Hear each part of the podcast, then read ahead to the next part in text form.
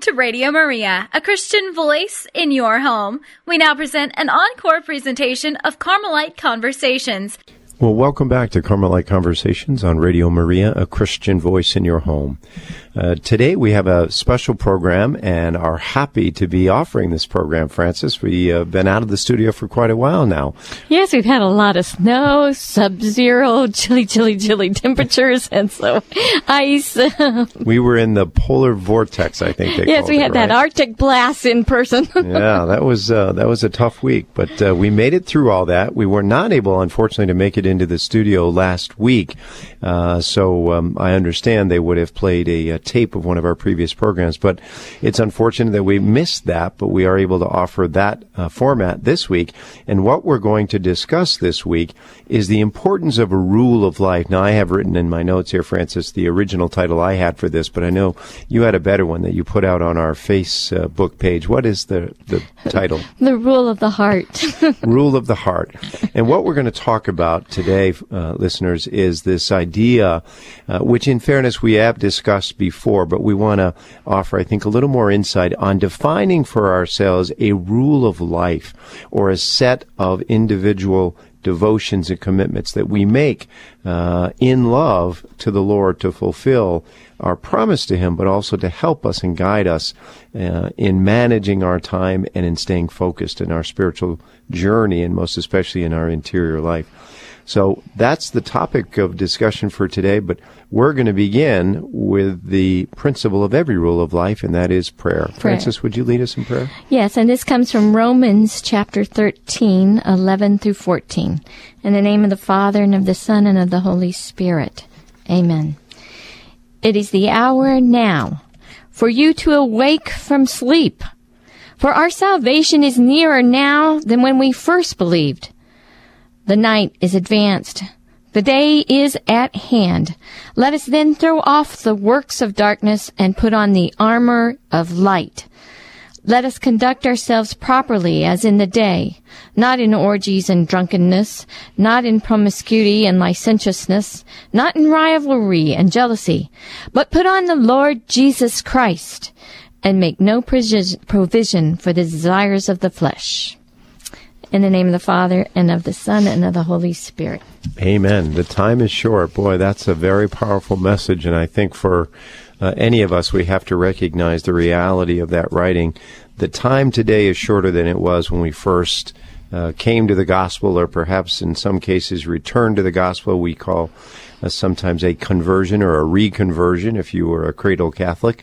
Um, and for all of us, the time is growing shorter. We know that. We don't need to, to go into the details of that, but nonetheless, uh, for um, for any of us who are on this spiritual journey, we have less time today than we did yesterday. That's that's a certain reality. Yes, the day is at hand. so let's uh, rejoice in the Lord and make it count. this was a theme that we wanted to begin the year with, and of course, last week was the sixth, which would have been our first um, broadcast in the year, and because of the weather, I mentioned we couldn't get into the studio, but we thought it was worth still hitting this theme. And Frances, so important.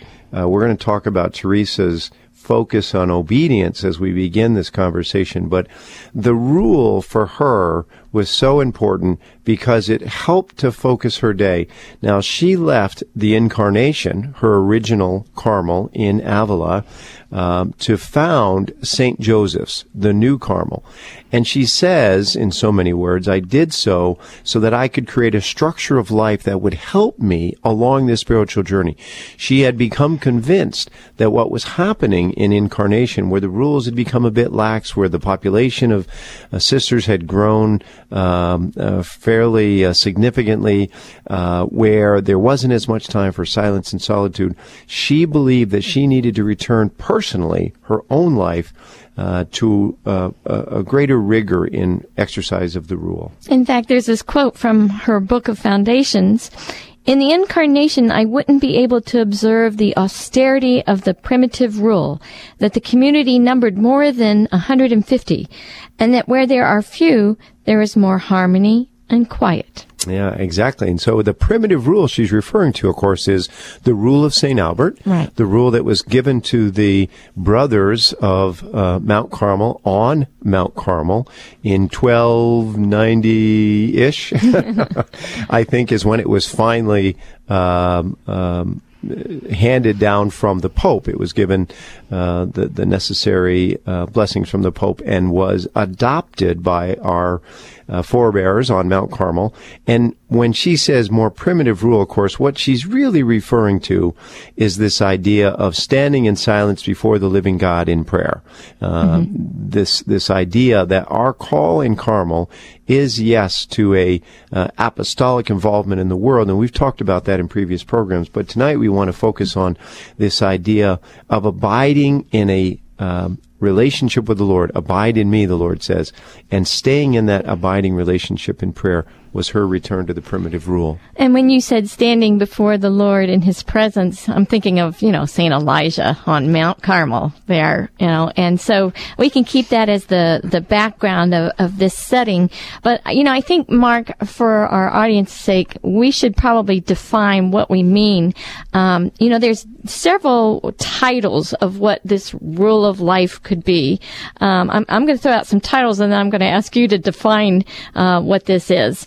Um, some of the titles might be um, for, for the rule of life. It could be a plan of life, guidelines for spiritual growth, uh, spiritual roadmap, a business plan for the soul, a spiritual battle plan, commitments for daily living, a spiritual workout regimen. All right, so those are some nice, catchy titles. Well, I like the last two. Uh, um, uh, commitment uh, for the spiritual life, or how did you phrase it? A commi- Commitments for daily living and spiritual workout regimen. Yeah, the spiritual workout regimen is good too because you you know in order uh, and, and Paul uses this terminology in order to enter the arena, the athlete can't just simply show up one day and you know throw on his shorts and, and begin the race. He's going to lose. Yeah, there's way. some training that's necessary. There's preparation, um, there's some discipline, and some some ongoing, uh, you know, sort of uh, Discipline, uh, yes. yeah, rigor that has to be brought to that, and that's what the rule of life is. So, what is it? It may be simply a set of devotions that I say I will do this every day, or week, or month, whatever the commitment is, and we're going to talk through some examples of that. But basically, the rule of life is a commitment that we make to the Lord in writing, ideally, we happen to have that in writing in our own Carmelite rule. Uh, we can add to that, as many of us do. Um, what specifically we'll add, we'll talk about, but it's basically saying, I am committing to these things, and nothing in my life will distract me from these uh, responsibilities, whatever those might be. Now, we know, of course, some basics. We don't need to uh, cover, I think, in any great detail uh, the desire that we would get to daily Mass, where that's possible. Uh, daily recitation of the Rosary, which is our devotion to the Blessed Mother. The Divine Office, if you can do that on a monthly basis, reconciliation. Maybe journaling becomes spiritual journaling becomes part of that. And we have some other examples. I don't want to go to that at this point. The objective is we define a certain set of practices, devotions, commitments that we say represent our means of developing our spiritual uh, journey, our walk, our with the spiritual relationship with and God. relationship. And we make a commitment to that, which should be every bit as important to us as any commitment in our life. And that we could also, because this is January and, you know, New Year's resolutions, we could say this commitment is our resolutions. So we could make this a New Year's resolution to come up with our spiritual battle plan or our workout regimen for our spiritual life. Yeah, now I, I think I've shared with you, Frances, my own perspective that I shy away from that, that phrase New Year's resolution and prefer one that you and I have discussed, which is I make the resolve to do mm-hmm. this. One of the problems with a New Year's resolution is some people is that they make the commitment and then a week or a month or two months into it, they may break it and they fall away. We're not saying that the rule has to be something rigorous that, oh my gosh, I can't c- conceive of breaking the rule. No, we resolve to make the commitment. If something happens and you don't get to your normal uh, time for daily mass and there isn't anything else available to you, okay, you didn't make mass that day, but you resolve to return to the battlefield and engage again the next day. But you can't um, simply say, "Well, I'm going to do my best to try to, you know, live by this." Yeah, the the rule of life is a guide. It's to serve us, to help us grow. So we're the master um, over the rule, but but the rule is there to guide us and and also to hold us accountable. Uh, it keeps us on track. You know, when you're feeling ill or you're feeling you know, sometimes we just feel blah and we don't want to do stuff. So it's important, and, and athletes would agree with this too. You know, even though you feel blah, you're going to go in there and do your workout because you know that you need to keep your your muscles going, whatever, um, in order to uh, progress. So this is kind of a routine that that we can keep coming back to, um, and maybe we fall away from it for a day or two, or something happens, but we come back to it, and it keeps us going through the ups and downs and the emotions and the physical issues that come along. And, uh, and you know what happens, Frances, to all of us, especially in this day and age when we have so many means of distracting ourselves with society and entertainment and uh, multimedia and so forth. Whatever is not committed to, whatever time is not committed to this particular activity, spiritual growth, is given away to other distractions where there's no commitment, but they consume vast amounts of our time. Yeah. It's the things that we don't commit to that actually tend to consume vast amounts of our time. Ooh, unless point. we make that commitment. The Yeah. television, the radio, music, reading, uh, uh, you know, talking, uh, what, what have you. Shopping. yeah. All of those things will fill up the empty space. So we've got to make prudent decisions about defining what is necessary and it should be somewhat tailored to the individual not only to your schedule and to your uh, maturity and your spiritual journey but to um, the the other aspects of your life like what virtues must you work on for example Right. those should be tempered into the decisions as to what represents your rule of life. Now, we'll talk about basic elements of it, and then, Frances, I w- w- want to discuss with you some of the more mature aspects of the rule of life. But I want to make this final point before we move on. And I've raised this before. Uh, Father Chowning uh, has made the comment to me, a, a visitor of this uh, program and a, a great Carmelite um, who's at Holy Hill in uh, Wisconsin, and we've had the privilege of both interviewing him and being with him on a number of occasions. He said to me uh, when we were together, actually in Spain this past year, he said, um, "Most people never advance on the spiritual journey." Because they fail to live lives of intentionality. Yes. They don't intentionally say, this is what I'm going to do, and I'm going to fill the time that is necessary with a commitment to whatever it is that will bring me closer to my intimate relationship with the Lord. And you know, if if we uh, take this into the business world, you know, businesses have business plans. They have objectives. They have goals, and they have steps on how they're going to grow their business, et cetera, et cetera. Um, well, we need to do this in our spiritual life if if we want to have good progress. Now, um, we could have a haphazard life, and then maybe we'll we'll fall off more easily. But to have some direction, some objective, uh, we create more of an order. And as Saint Bernard says, take care of order, and order will take care of you. yes, exactly. Well, two quick, um, uh, I, I think, cautions on this idea of defining a rule. And I want to provide a little history of my own experience. When I went looking uh, many years ago for a way to deepen my own spiritual life, and I ultimately discovered Carmel, and I won't go through the details of that, uh, but one of the things I can say that attracted me to Carmel was the fact that we had a rule of life. Now, other um, uh, third orders or secular orders uh, have similar rules, but I thought not with the history and the legacy of the rule of Carmel, which I believe is the oldest, if I'm not mistaken. If it, we're talking about, I think you're right. uh, Elijah and when it was defined, I may be challenged on that, but it's certainly among the oldest um, uh, defined rules for a uh, an order, a religious order in the history of the church. And this so, is, this is the rule of Saint Albert of Jerusalem, just so we know Correct. which Yeah. Albert we're talking about. Yeah. Um, and I was very attracted by that.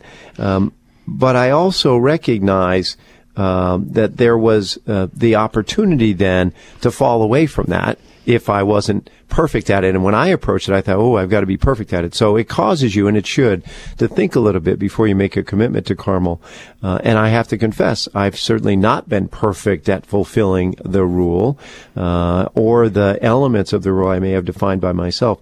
But as I said before, I think it's important for us to recognize it's a resolve to do these things and not to become discouraged because the first thing Satan wants to do is point out all of our deficiencies with regard to this and we begin to become discouraged and fall away. We make the resolve, we're not going to be perfect. We get back in the game immediately and recommit ourselves to the rule. Yeah, this is really an attitude of approach that is focused on growing in contact with God and growing in love of God and love of neighbor. And you're absolutely right. That has to be the central theme. And it's really my second caution. And that is we don't want to become dogmatic about the execution of the rule. And why are we bringing this up now? Because it should go into your thought process as to how you define an individual rule for yourself. What do you need to advance in your spiritual life? And if you don't know, or if you would struggle with the definition or the response to that question, seek spiritual guidance. Seek out a priest. Seek out somebody who knows you and get a little, you know, maybe not your spouse or, or your best friend, but somebody who you're confident will give you good feedback. And you can also pick up a book on it. Yeah. Um, I, I'm going to recommend this one because I, I, they've got a good couple of chapters on it in, and it helps in many ways. It's called Navigating the Interior Life, Spiritual Direction and the Journey to God. It's by Daniel Burke, B-U-R-K-E. Navigating the Interior Life. He has some wonderful chapters about, um, the rule of life and It- creating a rule of Is life. Is that up on our Facebook page as well, Uh, Frances? I can put it on there. yeah, let's do that. Uh, Let's put the title up there so that people can reference it because it is a good resource. Yeah, Carmelite Conversations on Facebook. I love Yes. it. Again, don't become too dogmatic. Don't define a rule that is um, uh, unachievable from the beginning. I think that's important. Um, Yeah, some people some people try to overdo it and, and make it too hard, and then of course, then you fail, and then Satan's going to have a heyday, Yeah. and then you're not going to want to ever do it again, and that's his plan is to to help you fall at the very beginning. So you, you know you might want to start a little easy, and then just gradually. Um, consistency is what matters, and, right? and we can change it. It, it, it. it grows. It's it's not a set and that's it for the rest of your life. You you create it and it should be flexible and it's a, a growing thing that that works with you. But you know, I think it should be like an ABC thing. Uh, this I read somewhere and I thought this is good. The value of the ABCs of your rule is a authentic. All right. Uh, B balanced. Not overdo it. And C centered. Centered on God. yeah. Now, speak to the authentic piece of it. Well, it should be about you. Yes, that's important. You know, I your agree. roots in where you, what root virtue you want to grow to. What are you wanting to do on a daily basis? How, what kind of practice are you going to do to um, grow in detachment or mortification? What are you going to do to grow in charity or love of neighbor or uh, acts of mercy? Uh, what are you doing to practice the presence of God? These these are different uh, ways of approaching it, or um, of course, we're going to talk about some more of those things. But Yeah. but you know, we we want some specific things that can be measurable. Um, it could be daily, weekly, monthly, yearly. But we we want to um, not make it so hard um, and and so robust that it's unachievable. And we don't want to be making everybody around us miserable because Right. we're doing it. And that's the dogmatic part of it. We don't want to become so married to the rule. You know, here's a simple question to ask yourself. Uh, maybe just, uh, you know, investigate your own personality. If you were in a college course or you took a graduate course at this stage of your life, what would your focus be? Would your focus be to just get through the course and get the grade so some professor can stamp your card at the end of the semester? Or do you really want the knowledge? And would you even be willing to get the knowledge at the risk of getting a C in the course? In other words, you make a commitment to a rule of life, except that you're going to fail at some aspects of it. But the point is not whether you every day necessarily get dogmatically through the sequence of events that you have defined for yourself. It's that you make the resolve to grow in your spiritual life. And as Frances has said time and time again, you make a commitment to increase the love and the understanding you have of our living God. That's why you make a rule. Not so that you can grade yourself at the end and hope that somebody stamps your card and you get to walk out the door Yeah. with a B or It's- an A. Yeah, it's not a checklist to just check them off, and if you get them all checked off, you get an A. yeah. So what is your commitment to the rule? You have to ask yourself this first before you begin to define the rule because it's important to know what it is that you hope to get out of it. We've mentioned you might look at your own spiritual deficiencies and begin by defining something that'll help you overcome those. Maybe there's an area of growth that you want to see increasing your prayer. Maybe you want to spend more time in reconciliation. Maybe you want to spend more time in academics, understanding some element of our faith that maybe you've struggled with in the past. Whatever it is, it's an individual thing. You make the commitment. Don't become overly dogmatic to it, but I want to give you the reverse position as well by asking a couple of questions, which I think are important for us to ask ourselves. And these are the Dan Burke questions.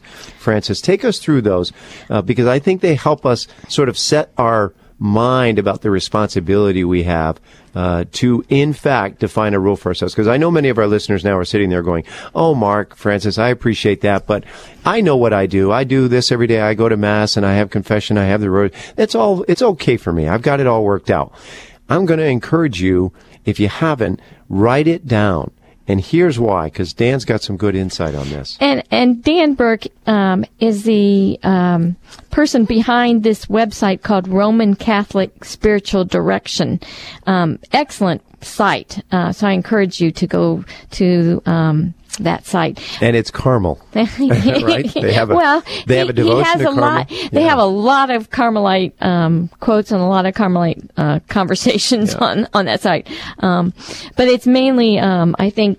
Uh, geared for all Catholics in growth and spiritual direction. Yeah. Uh, but, but but yes, of course, the Carmelites are quoted a lot. um, but he says you you must begin asking this simple question: If you look back over the past year of growth in your faith and in holiness, can you honestly say that you've really grown in the theological virtues of faith, hope, and charity? How about the other virtues? Are you more kind, generous, patient, peaceful? Do you have a deeper interior peace within your soul? And this reminds me so much of St. Teresa of Avila because she's like, you know, we want to grow in our love of God, but we don't know if we're growing in our love of God except by how well we love our neighbor. So, you know, that's one of the greatest measurements of our growth and love of God is, is our love of neighbor. Dan goes on and has a more direct approach, which I think uh, will take the risk of sharing with our listeners because I think it's important. Uh, we could ask ourselves this question. Think back over this past year. Did you lose anyone that you loved who was very close to you? And remember, back before their passing away, they no doubt were spending time with family, eating, drinking, sleeping, playing, working, uh, just as we are today. But now they've gone to stand before God. Are we ready for that ourselves? Defining a rule will help increase the likelihood that we don't look back in 2015, January 2015, and say, I really haven't grown in the virtues. I'm really not more at peace with myself. I'm not more patient. We don't want to find ourselves in that situation. One of the most powerful ways, and St. Teresa, uh, of course, is our model for this, of overcoming that trap is to define a rule for ourselves. For her, it was to return to the primitive rule of Carmel, which she knew would create uh, create an environment that would be more conducive to growth in her spiritual journey. What is it for us? When we come back from the break, we're going to talk very specifically about the elements of the rule and how best to ensure success in living by that rule. A reminder: you're listening to Carmelite Conversations on Radio Maria, a Christian voice in your home. We'll be right back.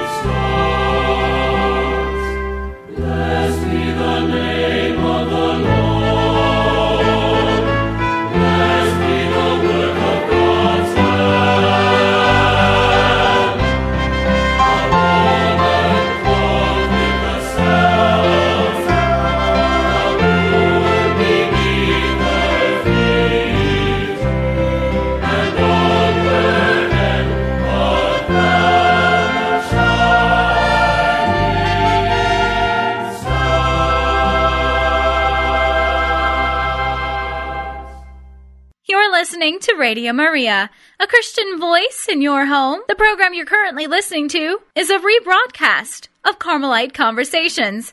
Well, welcome back to Carmelite Conversations on Radio Maria. We're discussing today in our conversation the importance of setting a rule of life for ourselves. a rule of the heart. a rule of the heart to improve uh, Our love. our likelihood of being successful in our spiritual journey and growing in love of the Lord. That's the central theme of the rule.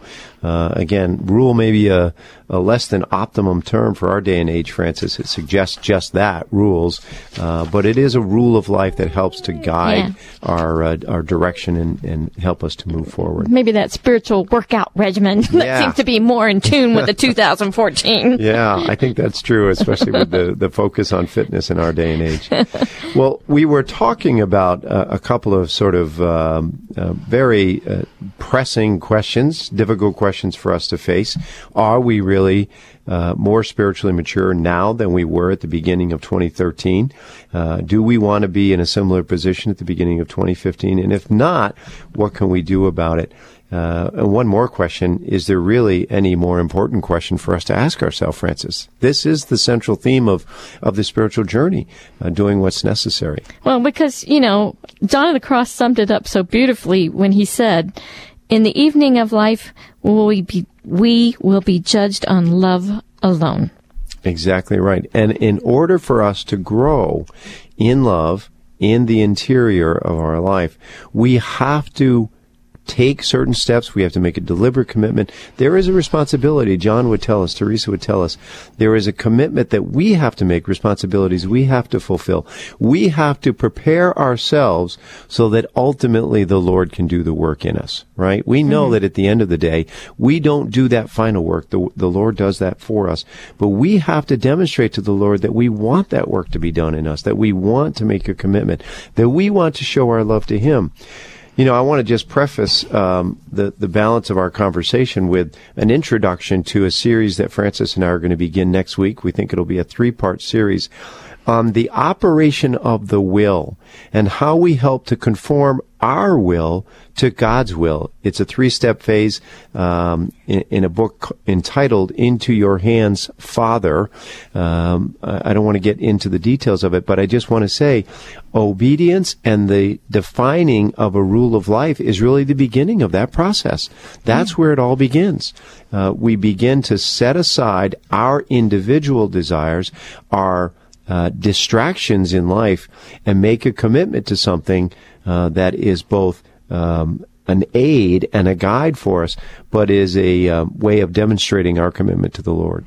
Yeah, and, and this spiritual roadmap is going to help us guard against wasting time. It's going to help us fight the good fight, even when our love and our zeal is lacking, or, you know, we don't want to depend on our feelings. So, you know, this is going to help us stay focused. You bring up such an important point because that's when the rule becomes most important. I would say actually at two phases. If you're just beginning the spiritual journey, you will get a lot of advice. Well, you you should do certain things. You should set the the direction to do certain things. Daily Mass, the Rosary, what have you. Um, and initially, I said, don't become dogmatic in the fulfillment of that. But I will I will add this caution to that. At the early stages of the spiritual journey, if you're just, as I said, uh, entering conversion or maybe reconversion, or you're deepening your commitment at this stage of your life to the Lord the obligation becomes more important. Being a little bit dogmatic at this stage is okay.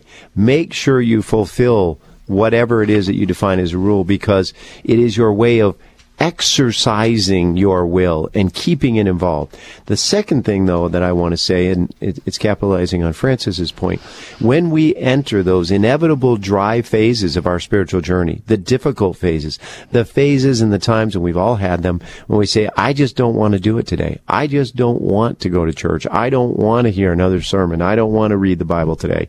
That's when we have to fall back to the rule. And that's when Teresa's teaching on obedience becomes so important. Yeah. Part of the advantage of the definition of a rule is I now know what I must be obedient to.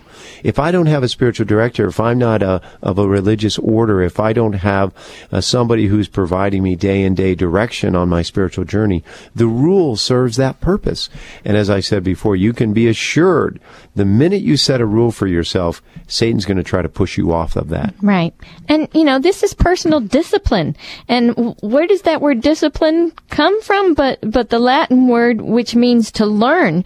And so discipline and disciple go together. So if you want to be a disciple of Christ, you must exercise discipline. Be willing to learn how to grow in your love of God and neighbor. Well, you know, for instance, we said we'd offer some basic elements to um, a rule. Uh, some of this from uh, the teachings of the saints and uh, our own rule in Carmel. Uh, I'd like to actually begin with the alleged apparitions at Medjugorje, and I say alleged because uh, the church has not yet uh, ruled on this. We certainly take all of the fruit from Medjugorje, uh, and there is a great deal of fruit that comes from Medjugorje, and we should acknowledge that.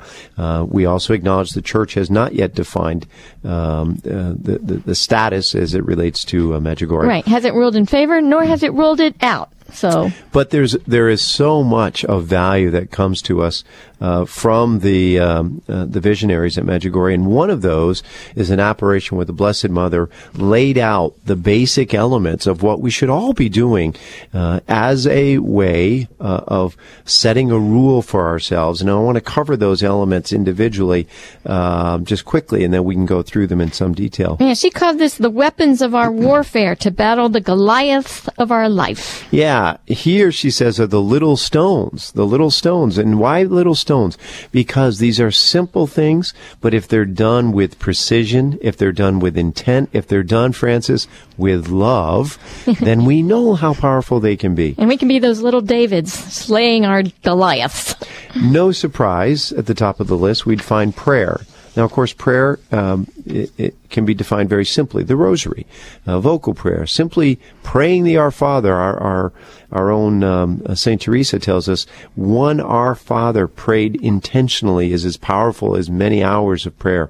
It's what is in our heart as we pray. And of course, the rosary is um, uh, one of the more popular uh, forms of both prayer and meditation, and ultimately can become contemplation. And on that Our Father prayer, if you want a good meditation on the Our Father, the second half of Saint Teresa of Avila's book, The Way of Perfection, is a reflection. I think that's it's, yeah, it's in the twenty-seven. Yeah, yeah. it's a reflection on the Our Father, and, and, she spends like several several pages just on the first two words, Our Father. Yeah. Uh, so um, I want to encourage you to check that out. Back to the point we raised earlier about a life of intentionality. It's true with our prayer.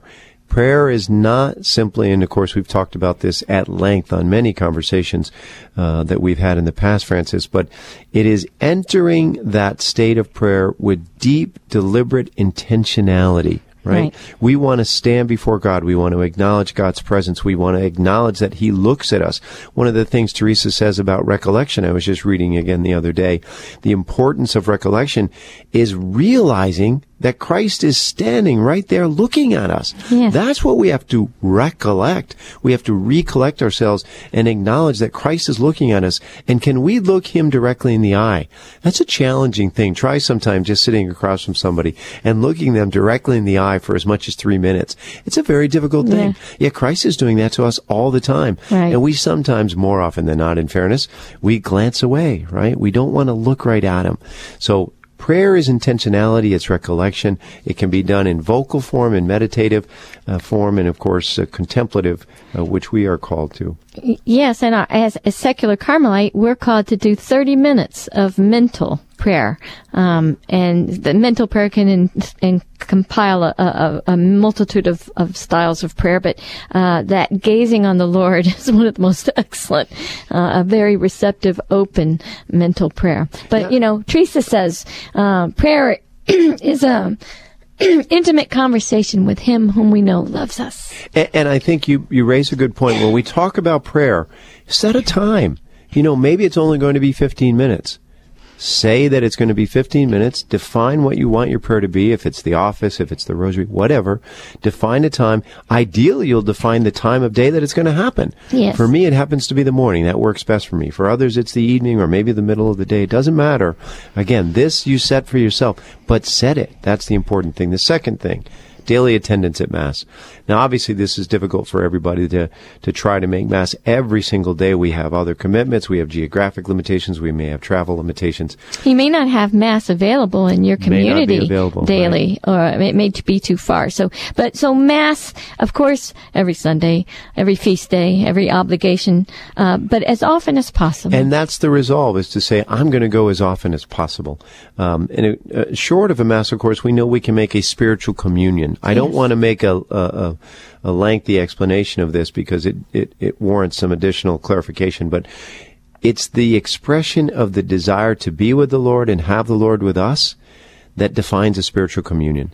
And, and there is uh, theological grounding for this in Teresa's writings, uh, uh, not the least of which, but of course in many other uh, saints' writings, the idea of an expression of desire to be with the Lord can constitute a spiritual communion. Yeah, you can say simply, you know, Lord, I can't receive you sacramentally, so please come into my heart spiritually. Yes, exactly.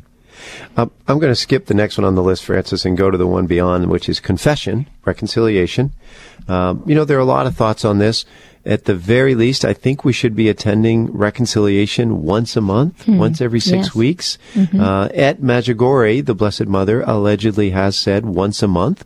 Uh, reconciliation would be uh, very important for um, uh, you know overcoming the sins of the world, uh, and so we strongly recommend that. This yeah, it's our delete no button. You know, delete the sin from your life by going yeah. to confession. Yeah, and of course we know we're called to confession. Isn't simply wiping away away our sins. That's an important part of it. But our sins were wiped away at the cross.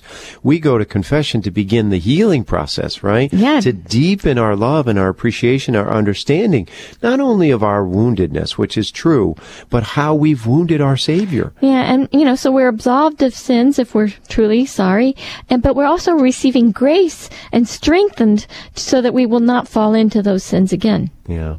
Reading the Bible, so ah, important. yes. You know, we said this is the intellectual element, but it's really not the intellectual element, it's the spiritual element. We need to be fed every single day on the Word. Frances, you had a list of things I thought drew this list out before we go back to the, the fifth one on, on the list from Medjugorje that I thought uh, w- was probably worth noting. Well, let me just say this before we go on. But St. Jerome said, ignorance of Scripture is ignorance of Christ. And Pope John Paul II Reiterated, also yeah. quoted that. So ignorance of Scripture is ignorance of Christ. First time somebody told me that, I was astounded. I'm like, oh, you're right. You know? Um, so, but yes, this little list, there's little seven things here. In order to grow, we need to eat. So read the Bible. That's food. We eat the Word, right? Yes. In order to grow, we need to breathe. That's prayer. Prayer is to the soul what air is to the lungs. In order to grow, we need good spiritual hygiene, confession of sin. In order to grow, we need a caring family, fellowship, community. In order to grow, we need regular exercise, service. In order to grow, we need protection against temptation. That's spiritual warfare. And in order to grow, we need to give. That's stewardship, acts of mercy, kindness, charity. Yeah, so, you know, sort of back to our uh, fitness regimen and the analogy of a fitness regimen, we need all of these things. And your rule should encompass all of those in some way. We need to, uh, obviously, we talked about prayer, we talked about the word, we talked about mass, we talked about, um, in, in Carmel, of course, we talk about community and the importance of a good spiritual friendship. St. Francis de Sales, I read the other day, has a great saying, you know, to be a spiritual person doesn't mean to uh, distance ourselves from other people. It means to be aligned with people who are also seeking a spiritual uh, a path and, and, and a deeper relationship with the Lord. It's changing in some cases our friendships, but not removing them. And often, more than not, you will find where there's one saint, there's another. Like, Yeah. like St. John of the Cross and St. Teresa. They're there together. They they Francis and, and uh, Clare. Clare, right. and so on and so forth. and they lift each other up. That's important. We need spiritual conversation. We need friends. We need people who will be there when it's tough and also to be there when we're in a, a state of rejoicing. The last one from the list in Medjugorje is fasting, and I know this one uh, sometimes uh, you know draws some um, some discussion, but uh, I can't say enough about the importance of fasting. I've had to recommit myself to fasting so many times, uh, you know, falling away and then redefining how I'm going to fast, and then falling away again, and then coming back and getting uh, uh, uh, you know sort of. Um, um, reawakened in, in my need to make that commitment. Um, and, and I can't say, as I said at this point, enough about the importance of it simply because the Blessed Mother, uh, in Medjugorje, according to visionaries, has said it is a central element of our faith. We must fast. Now, Well- how you define the fast, I think, is important. Again, I'll say whatever definition you may give to it, and we'll, we'll offer the one from Medjugorje, but whatever you give, you're going to be challenged in it. I don't care if you say, I'm not going to eat hotcakes. well, if it's not a challenge, is it worth it? Yeah. it should be a challenge. and it's going to be no matter what we do. But at Medjugorje, it's fairly clear. It's Wednesdays and Fridays, bread and water, um, and and try to sustain that through the day. Now, uh, here in the West, we say, well, you know, you can have a small meal to sort of get you over, and you can have that at any part of the day. Again, I, I don't know that it matters as much what you define. Simply acknowledging that you're sacrificing something some number of days for some period of that day, um, and no matter what it is, you're going to be challenged and trying to hold that. Because what this is, this is an act of mortification. It's denying yourself. Yeah. And remember the scripture passage, you must deny yourself, pick up your cross and follow me. So this is the, the big part of deny yourself here. Really, the two central tenets to spiritual growth in the Carmelite order, and I get this from um, um, the uh, author of uh, our daily. I'm sorry, I'm, I, I've lost it. I hadn't intended to bring this up, but uh, Magdalene, uh, Uh, you Father know, Gabriel Gabriel, yeah, Of Mary Magdalene. Yes, thank you. Um, he divine says- intimacy. He says the two tenets um, in, in a separate book he wrote on union with God are prayer and mortification. Yes. those are the central. And themes. Teresa says that too. Yeah, exactly. It comes through all of the writings of the great saints in Carmel. And so denying ourselves and actively engaging in prayer. Those are the two central elements, as Frances said, take up your cross. All right, so those five just just all in a row: prayer, mass, fasting, confession, and Bible. Five stones for uh, your David to slay Goliath. Yeah. Now, there's another short list that we have. This one actually comes from Blessed Cardinal uh, John Henry Newman, and here's what he has to say. Frances, would you read his quote? If you ask me what you are to do in order to be perfect, I say, give your first thought to God. Make a good visit to the Blessed Sacrament. Say the Rosary well. Be recollected. Keep out bad thoughts. This is huge. Make your evening meditation well and examine yourself daily. So there's seven points there. Yeah, very critical. Let's go through each of them because you're right, Frances. Um, this is very simple. Anybody can fo- can identify this list. It's not as easy to follow. Let, us go through it. First thought to God when you wake up. I was taught this, and I, I'm so happy. Um, Father Hughes, love Father Hughes. Father Robert Hughes taught me this. He said, when you first wake up, give your one hand to Jesus and your other hand to Mary. Ask the Holy Spirit to overshadow you, Saint uh, Joseph to watch my back, and Saint uh, Michael to lead the way. And then consecrate yourself to the Immaculate Heart of Mary, the Sacred Heart of Jesus, and ask for, you know, the Holy Spirit to, to lead you through the day. And so I have remembered that, and of course you can add to that, but it was very simple. Very straightforward. Get up and offer yourself to God. Mm-hmm. Lord, thank you for bringing me safe through, through this night. Read a morning prayer. If there's a, a deliberate morning prayer in your uh, in your favorite prayer book, read that prayer. Thank you for taking me through this evening. I commit this day to you, Lord. I acknowledge you as my Lord and Savior. I begin this day and I ask your guidance. I ask to fulfill your will and to be given the courage and the necessary grace to do whatever you may ask of me today. Something simple like that. Mm-hmm. Just start your day in the Lord. What does he say next? The second point was visit the Blessed Sacrament. So, so I've begun my day with the Lord. I might as well go have breakfast. now that can be mass. food for the, food for the soul. it may well be mass, but it might just be that I get to stop off at a church or a chapel on the way to my office, my school, my, um, you know, uh, uh, whatever my commitment might be in the home. Um, but something to acknowledge again acknowledging that there may be logistical limitations to this, some way to try to find um, uh, that time with the Lord. This is not prayer now. This is the the spending of the time with the Lord in the Blessed Sacrament, with the Blessed Sacrament. Right. And the third point is say the rosary well. Yeah, so here he pray goes back rosary. to Medjugorje and says prayer. It's pray the rosary well. So um, uh, Cardinal Newman is obviously, Blessed Cardinal Newman is advocating the rosary. Uh, but, but what he really means here, he's encompassing the context of prayer. Um, engage in prayer, engage in deliberate prayer. Do it well, yeah, says, that, right? not, that does not mean hurriedly, just to get it done. One Hail Mary said really well is worth more than 20 Hail Marys rushed through. yeah, again, this life of intentionality, and do we enter into the prayer? Did I go and take that college course because I wanted somebody to give me the grade that said I Uh-huh. did it, or did I really want to gain the material, the eh, the knowledge that was in the in the curriculum? If I really want to grow, if I want graces to come, even if I only get through half a rosary, if I took 20 minutes to pray half a rosary and I did it in, intentionally and sincerely, and I was recollected, and I stood not only before the Lord but the Blessed Mother, then yes, I fulfilled that commitment. All right, and the next point is um, remain recollected. That means keep your eyes on Christ within your own self, within Yeah. within yourself, not looking for God outside yourself, which you know seems to more, be more easily done. Find God within yourself. In Carmel, we might use uh, Brother Lawrence's practice of the presence of God. Of course, uh, Teresa talks extensively about recollection. John talks about, you know, not letting any of the distractions in. Stay within yourself. Stay within the Lord and know that He is with you at all times. The next one, Frances, is huge. Yeah, keep out the bad thoughts. You know, you really got to listen to what's going on in your head. Yeah. Listen to the voices in your head because some of them are not very positive. We're going to talk, and this is the uh, preemptive for next week, but we're going to talk next week about uh, John's teaching, because Father uh, Stinissen is the author of the book I mentioned. Uh, Father Stinissen brings up a very important point about purification of the memory.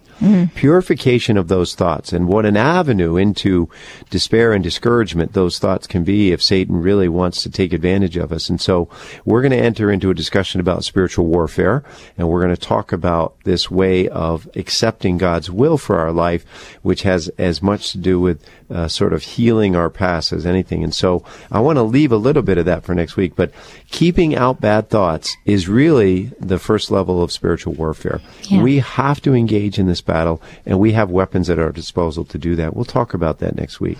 All right, and the sixth one is make evening meditation well. So you, you want the bookends of your day, morning Yeah. prayer and evening prayer. Now, as a secular Carmelite, we do both through the office. But if you're not reciting the office, then, you know, just make a point to make a morning prayer and an evening prayer. And in addition to that evening prayer is that final point, examine yourself daily. And I know uh, my dear friend, Father Hughes, he, said, you know, uh, go to to your evening uh, examination and say, okay, Lord, what did I mess up on? You know, and and ask for forgiveness. Lord, what do I need the most? And Lord, um, what am I most grateful for? Very simple. simple things that we will do. That's the important point. Make the rule something that you can do. You'll still have struggles with it. You'll still have trials trying to fulfill it, but make it something simple. So, as you said, Frances, that evening meditation, so very important for us. It may be the office or it, it may be some other form of evening meditation. It could be spiritual reading that leads you into meditation. Yeah, and, and I want to encourage too on this idea of the examination, uh, daily examination. It's not a bad idea to write that down. One, it begins a spiritual journal, uh, journaling process, but also it will serve as fruit for your next reconciliation. You will see what's occurring time and time again. Maybe the weaknesses that you have, maybe the the trials that you have in trying to overcome a particular vice or practice a particular virtue. And you say to yourself, I know I can hear it already, Frances. People are saying, Yes, I know what those are, Mark. I don't need to worry about it. Trust me, if you keep a, a journal uh, and, and you write down your examinations, even if it's only little footnotes, uh, little quick uh, um, uh, statements, you'll see a pattern begin to develop, and the Lord will reveal it to you. That's the important thing. Let's not rely on our own minds for all of this. The Lord will reveal to us because we've made the commitment to grow in our spiritual journey by defining a rule. We didn't spend a lot of time on the Carmelite rule. We have in the past. We've done, an, in fact, an entire program on it. I encourage you to, to go back and listen to that. The important thing I think we wanted to emphasize is start today. Define a rule for yourself. Make it something that you can achieve. Don't be dogmatic about it, but at the same time, the importance is do it. Make the time to write it down and then begin to live it in each day of your life. And let me just throw out two suggestions that I found when I was just Googling, you know, a rule of Catholic life. Uh, one's called A Rule of Life for Daily Christian Living by Father Michael Woodgate, um, by the Catholic Truth Society. I thought that was a good starting place. And there's another one, Rules of the Catholic Life, based on Behold Thy Mother, the Servite Manual. And I thought it was very good. It's from, um, it has the imprimatur on it from 1959. Uh, so you can Google those and uh, find those. So um, we we coming to the end of the hour. Oh, so quick! How how fast these conversations go by. Well, we're going to practice an element of our rule right now by closing in prayer. Again, next week we'll be talking about, it'll be a three part series on the activity of the will and how we conform our will uh, to God's will. And we'll be using Father Stinissen's book, Into Your Hands, Father, as we go through that three part series. All right, we're going to do the closing prayer now. Uh, it's from Saint Teresa of Avila, and it's about um, redeeming our lost time. So, in the name of the Father and of the Son and of the Holy Spirit. Amen. It seems, my Lord, my soul finds rest in considering the joy it will have if through your mercy the fruition of yourself is granted it. But first it would want to serve you, since it will be enjoying what you, in serving it, have gained for it. What shall I do, my Lord? What shall I do, my God? Oh, how late have my desires been enkindled, and how early, Lord, were you seeking and calling, that I might be totally taken up with you? Do you perhaps, Lord, abandon the wretched or withdraw from the poor beggar when he wants to come to you? Do your grandeurs or your magnificent works, Lord, perhaps have a limit? Oh my God and my mercy, how you can show them now in your servant. You are mighty, great God. Now it can be known whether my soul understands itself and being aware of the time it has lost and of how in a moment you, Lord, can win this time back again. Recover, my God, the lost time by giving me grace in the present and future so that I may appear before you with wedding garments. For if you want it, you can do so. In the name of the Father, and the Son, and the Holy Spirit.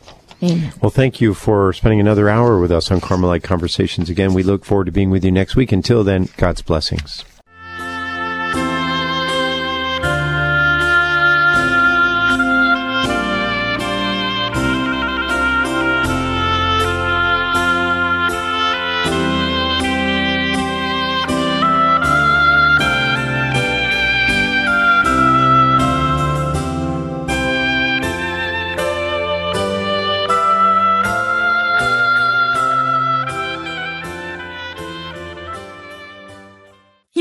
Listening to Radio Maria, a Christian voice in your home. The program you just heard was a rebroadcast of Carmelite Conversations